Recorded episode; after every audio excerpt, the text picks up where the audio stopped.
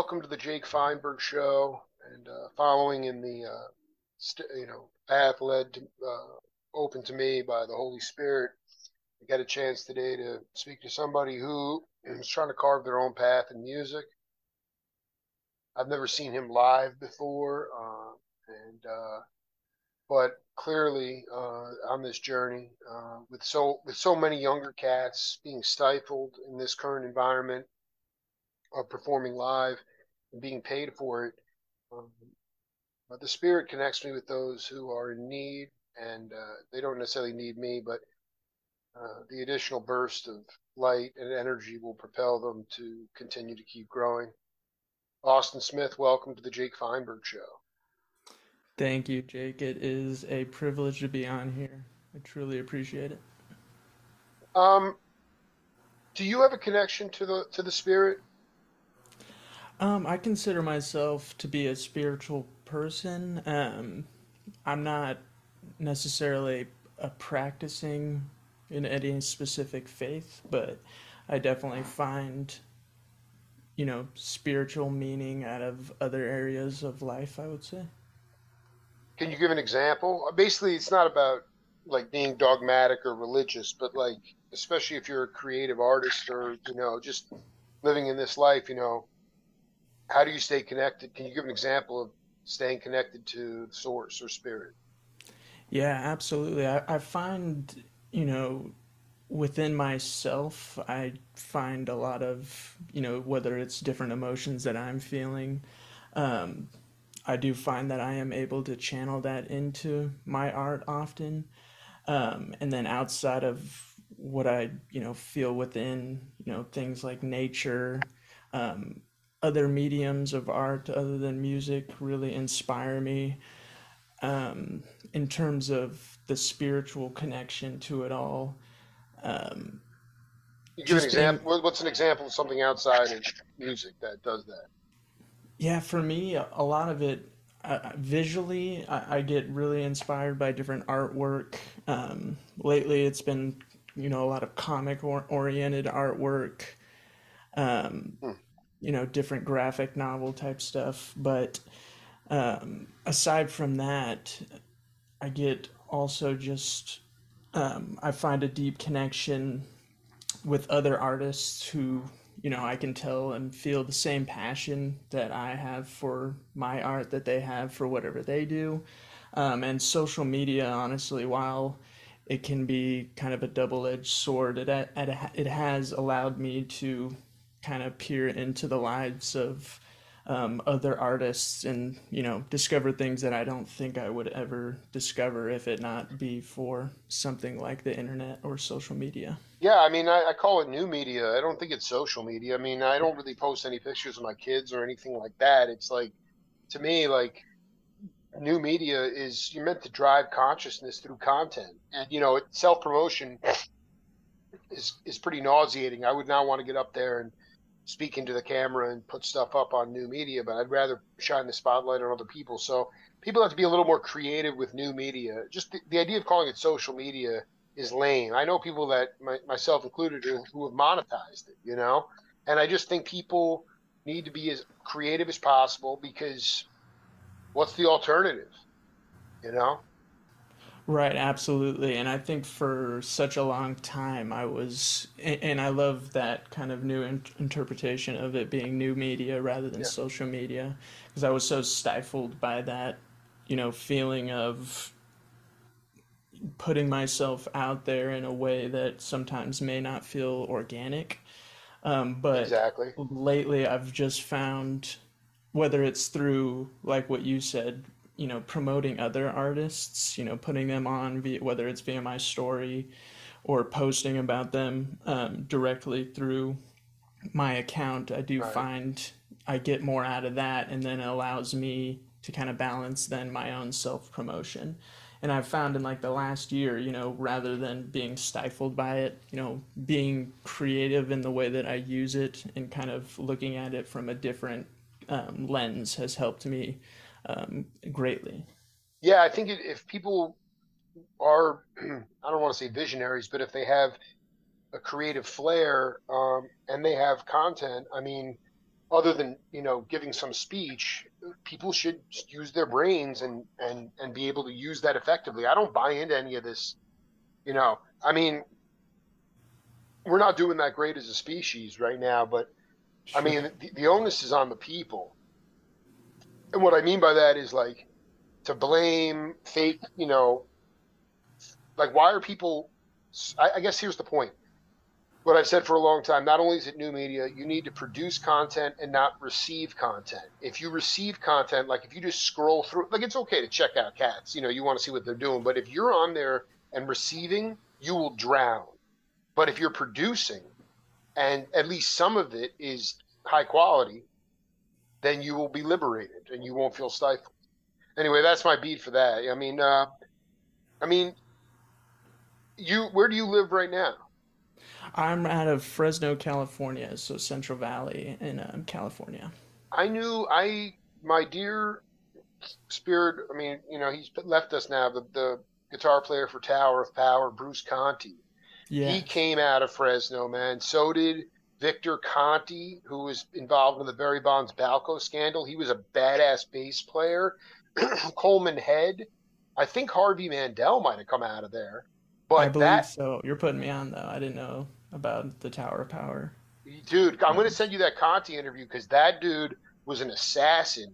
Played in the hottest period of that band, and they were in a in a group in Fresno with Victor Conte, who you got that dude, the nastiest bass player, and then wound up getting busted, you know, you know, with the the Balco, Barry Bonds steroid thing, which is just hysterical. That's what is what is the? I'll those interviews you'll love. Um, how stifling is the live music opportunities? What I mean by that is not that there isn't a gig for some cover band playing three sets, but the idea of cats going out there and getting paid, having a gig to play original music. Yeah, so we do. There is a scene here in um, kind of downtown Fresno area, and honestly, I I would say the opportunity is absolutely there. It's a pretty lively, bumping scene. Um, anything that has stifled me could have been, you know, more so due to my own um, nature of not really putting myself out there enough. In the past year, though, I will say that I do find myself now gravitating more towards the live music scene. Um, I would say the biggest limitation is finding other musicians that aren't already established in a band to um, play with. So a lot of the live performances that I have done now have been via, um, you know, DJ or beat sets that I've done. Well, then now I know why we've connected because uh, the onus is on you to determine some of the cat, a few cats that you've bonded with that are older, maybe more established in the scene, and just kind of go fishing and, and ask them to play with you in a band. Yes, absolutely. And uh, funnily enough, the uh, the artist Andrew Randazzo that you did an interview with. Dude, man, that, I'm so glad you brought him up, man. I, like, what a what a classic yeah. badass dude, man. And the, yeah, that's how I found your podcast because I, I currently am doing um, Zoom bass lessons with him because I've been trying to really devote time to one specific instrument and uh, we've been spending like the past I want to say six months together, you know, biweekly or weekly lessons, and it has been truly like a, a type of guidance I couldn't even explain. Can you give an example of a lesson? Yeah, so it, it's it's been for me. My musical background is fairly um, self-taught, so I played guitar when I was younger in middle school. Sure. Um, spent time in high school mainly focusing on sports, and then after high school uh, was when I started getting into production. Um, but that was around 2012, and just recently, in the past like five six years, I've kind of devoted time now to trying to learn more instruments, um, which was very um, helpful helpful for me, and that was how I kind of discovered artists like DJ Harrison, which led me to Butcher Brown, um, and then of course Randazzo. But I I think I had spread myself too much among these different instruments with little foundational knowledge. So Right, right. um, I had seen again through we'll call it new media now that That's um, right, dude. he had Fuck offered that social thing. right he had offered Zoom lessons. So you know it, again just an opportunity that people years and years ago, even not that long ago, would never even have that type of opportunity That's right. that. That's right. No, so I mean, like, is it? Can you give an example of like? Is I don't. Is he? You're not. You guys aren't spending time on theory, are you? A little bit. So I, I Like, what kind of theory though? Yeah, theory more so related to like the fretboard, I guess, on the bass. So, you know, finding my way um, through different scales and whatnot. And so the lesson will be basically us mirroring one another. Um, we've gone into a little bit of reading music, but that's more kind of in the, I guess, back burner of what I'm working on. More so, we work on kind of just giving me a basis in terms of when I'm working on arrangements or um, making a beat, for example, kind of knowing where to go with certain chord progressions. Because I've kind of strayed away from um, sampling. I had started ma- mainly flipping and sla- sampling records, and past five or six years or so, I've been just focusing on making original music. So um, he has really helped kind of make that process a lot more streamlined for me. What was the? uh What was the the? Was there a demarcation point when you sort of like didn't want to do stuff in isolation, or you actually wanted to create original music with people? Gosh, you know, I I don't know when exactly that was. I know there was a You said like five or six year, five six years ago. Yeah, so I want to say Yeah. 2017 I started playing guitar again.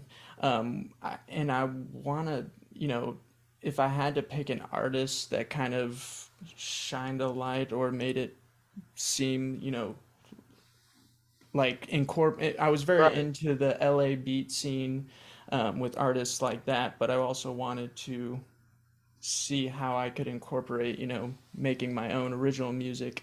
So artists like DJ Harrison, um, his beat tapes, you know, finding out that he was recording all those instruments hims- himself, um, just blew my mind. Um, and that started that, but it, it's re- really been the past year that I've kind of been more opening myself to wanting to perform or collaborate collaborate with others, um, and that's why you know I've kind of devoted time specifically to learning bass. What have you uh, found about uh, the placement of the notes? I mean, are you do you? I mean, is it is it something that you are a musician that you prefer to perform solo, whether or not you're putting you're playing all the instruments or not, or do you feel like um, what's been your experience, you know, on the bandstand? It- It's been very limited, so I But I mean, it's not you. You've been up there creating beats for audiences, right? yeah. So I, Yeah, I've I've done a I've really only done actually one beat show just happened recently, and then I have this is another sick. one This is this up sick. up yeah. So you Dude, you I'm so honored, man. You are, it. yeah. No, I mean, I mean, this is how old are you, brother? I'm 29. Well, I tell you, I didn't go through a major growth spurt after my teenage years till I was 32. So I think if you're already burning and you've, but I think that you probably, Austin, just off my feel, like you need to put some real fire into and real steadiness into your, um, you know, taking some chances and pushing yourself out of your comfort zone. I think you already Yeah. know what those things are, and don't try to do them all at once. Just make a little progress every day. And I'm telling you right now, like, you know, I've been on this journey 12 years. I've, I've published my fifth book, just came out. You know, I'm nobody. I'm just a blind monk stumbling into grace. But, you know, there's been a lot of twists and turns and things like that. But I wouldn't trade it for the world. And so if you're going to go for this or you're going to do something that you're going to be at peace with, you need to lay out 100%. Yeah, and be comfortable with failing, you know, That's and know right. know that That's that's right. Well, there's no, there's no, yeah. I mean, it's all, it, you know, it's, I, I think failure isn't, doesn't exist. I think quitting exists. There it is. You, Yeah. you know, that's Like what it is, And, you know, you're not, we're not quitters, you know.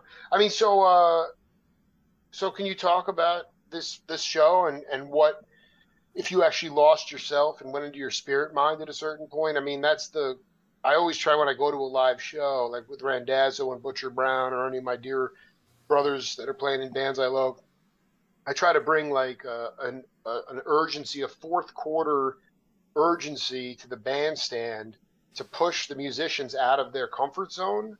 And then all of a sudden they're out of their thinking mind and they're in their spirit mind. And when they're in the spirit mind, all bets are off, you know? And so, you, you know, they're, they're not, did you, did you get into a euphoric state the other night or were you just trying to hang on for dear life? I would say it's a, it was a bit of both, without a doubt. Um, it, I, it was, and I, you know, very thankful. And it's just funny how these things work. You know, from Yeah. my lessons with Randazzo, he said almost verbatim kind of what you're saying about putting myself out there, Wow. um, getting out of that comfort zone. So that led to me kind of connecting with this uh, group of other producer and musician friends here in town, um, which led to one of them um, set me up with uh, my first show, and now it looks like it'll be like a recurring monthly thing. So um, when I had got that first show, it was kind of on a, about a week's notice, and I would say, you know, first half of it was kind of a blur, you know, just getting kind of settled into what Oh, it's that was like. Yeah. Um, it was a very uh, low key, chill environment, just at a bar. Um, and then by the second half, you know, I did feel that kind of flow state of um, out of body almost, where Yes. you know Yes. The, music the, music the, was driving. Right, right. Let let the body dance. You know, that's Exactly. unbelievable, man. Jesus. So, how, from an early age, even though you were self-taught, um, can you talk about like how you sort of the things that you worked on to gain your own individual sound on on I guess guitar was the beginning instrument. Oof, yeah. So I mean, I look at I would if I had to pick an analogy, I'm definitely a mirror of sorts, and uh, you know, from even just early on, I started out listening to a lot of like classic rock, you know, ranging to kind of lighter heavy metal stuff. And then um, after high school was when I got into more hip hop t- type oriented things. Um, and more recently now it's been kind of a culmination of all of them with a lot of jazz and funk um, stuff that I can get my hands on. I feel like I listen to a lot of music, but there's definitely uh, things that I'm sure I'm still missing out on. You know, there's so much music out there. I'm trying to play catch up all the time. And all of that really has played into, I guess, the sound that I, I do still feel like I'm developing. Um, whether it's, you know, rhythm based, based, you know, from listening to artists like J Dilla, um, or other you know funk artists James Brown and James Brown and such. Um you know a, a lot of you know fusion stuff. So with like Herbie that I'm trying to get into more but Yeah. The again the the uh, the I'll send you a link to a live show that you need to uh, groove on um, from Herbie's band. Uh, but uh, what about like David Axelrod? Do you sample his shit? I I feel like I probably have I've never I mean, he like was a producer. Well, I, you should. Uh, that dude was doing every every hip artist uh, from Lou Rawls to Cannonball Adderley to um, to his own albums. I mean, he was the breakbeat king in the early 1970s. right He- Heavy Axe is a great record. Uh, that that it's you can find it and you can stream it, but um, the work he did is, and I had a chance to interview him before he left the body a few years ago, but it was such a cosmic interview because he was originally just a jazz, a jazz drummer, wrote playing in the in the ghettos in in South Central Los Angeles with Gerald Wiggins and like organ trios and stuff, and then he turned into this just he just knew, and of course was real human beings. I mean, I I do have a lot of issues with modern day production in the sense of just sort of the anonymity of the pulse, the the collective pulse. You know, I, right I to me like this is all about pulse. This is all about tension and relief, tension release, collective tension release, not in isolation. Uh, it might be more comfortable uh, doing it. You know, it, it just ties into this whole thing about all the people I've interviewed, plus in the late '70s, early '80s, when you know bar owners were like, "Oh, why are we why are we hiring a quartet? We'll just put a guy in here to, to play to play records," you know.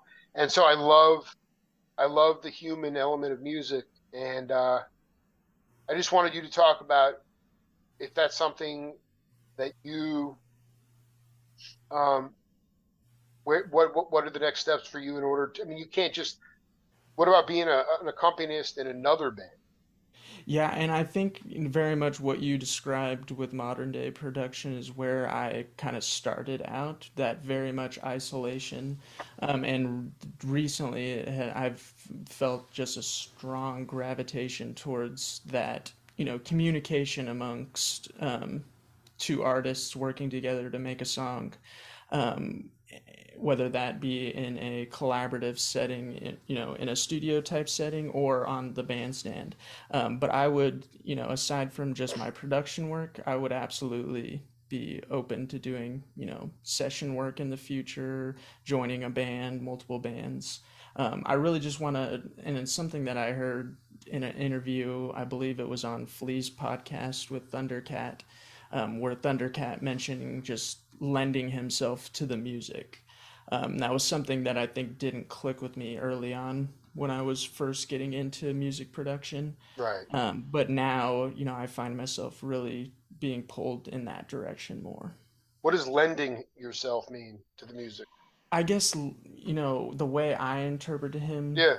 saying that w- was more so, you know, what is the music asking from you in this certain moment rather than you feeling the need, I guess, to always you know have a specific voice on it?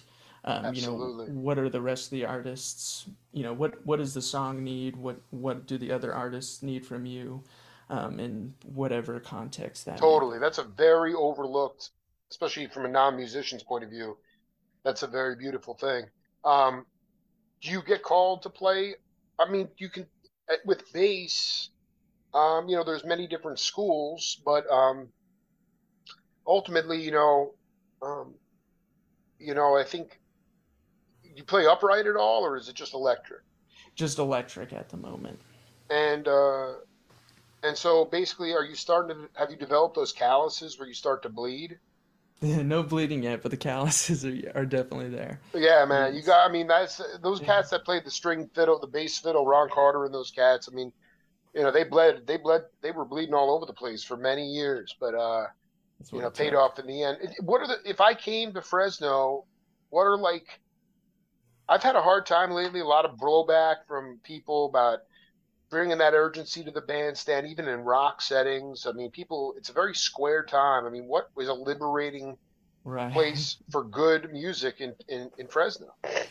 Um, you know, we have Strummers is a pretty popular place where a lot of, I guess, more if if folk, it's not folk based kind of thing. Um, th- they do a bit of everything, honestly. Yeah. Um, yeah. we have Fulton Fifty Five does a lot of like I think like punk and metal shows.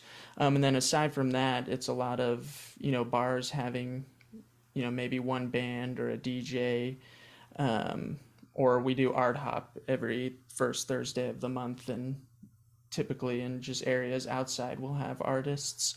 Um, it's kind of spread out. I, I, would say if there was a big place, it'd be Strummers, where some of the bigger acts tend to go, um, or a, a, bar called Tioga. Yeah, it's um a little bit off the, just a little bit off the grid. Um, do you have, um, like, have you have you been outside of Fresno? Have you lived in other parts of California, or is that something you do you feel like you're going to be able to grow enough? Uh, I mean, you have a way. You could definitely grow into Fresno, but do you have aspirations to move on?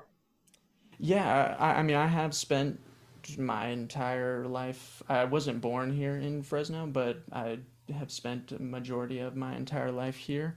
Um, and I definitely have plans to probably, you know, go somewhere else at some point. Um, whether that though is dictated and or decided based on like music plans is kind of undetermined. Mm-hmm. Um, you know, I would say in this past year, things have been really, you know, heating up in terms of, you know, getting myself out there with my music and Um, I think, you know, like you said, it, it's kind of the the decision now would be to, and what I want to do is to really turn that heat up rather than letting it kind of stay at its own. Well, this is the, I mean, this is absolutely uh, like what you must do because, um, you know, you have it, it, some musicians, and there's probably many in your town, because I don't see a lot of touring bands coming through there a lot, at least the ones that that I I follow, and it's like there's a lot of musicians who have reached the ceiling, and they are well known in Fresno, but you know, you, you know, that's the ceiling for them, and for you at this point, the way I'm talking to you is that you have a lot of room to grow into Fresno, and that time is now. And at a certain point, and then you don't have to look very far down the road. You just have to stay in the moment, and you have to establish yourself and keep growing. It's a good place to be right now. You have the room to grow. Yeah, I couldn't agree more with that. And it's something that, you know, there's such a variety in the different types of music that is being played here in Fresno. Right. And with now, you know, kind of greener pastures ahead. I feel I have connections with artists here in town. Um, I Just go to jam sessions. Sit in a jam yeah, sessions. You know, like I don't know, man. Like like you know, I mean, if have you ri- how much original how, how many original songs do you have in your in your bag right now? Um, that I could perform. Yeah. I mean, it- I, I, would never really put a number on it. I, I don't mean, worry I, about it. Yeah, it's fine. I, I make a lot of like beats on my own. Um, and I try, you know, if I'm recording something, not to, you know, I do overdub and whatnot, but I do try to keep it, you know, can I, could I perform this? Or at least if I'm playing one of the instruments, could I perform this?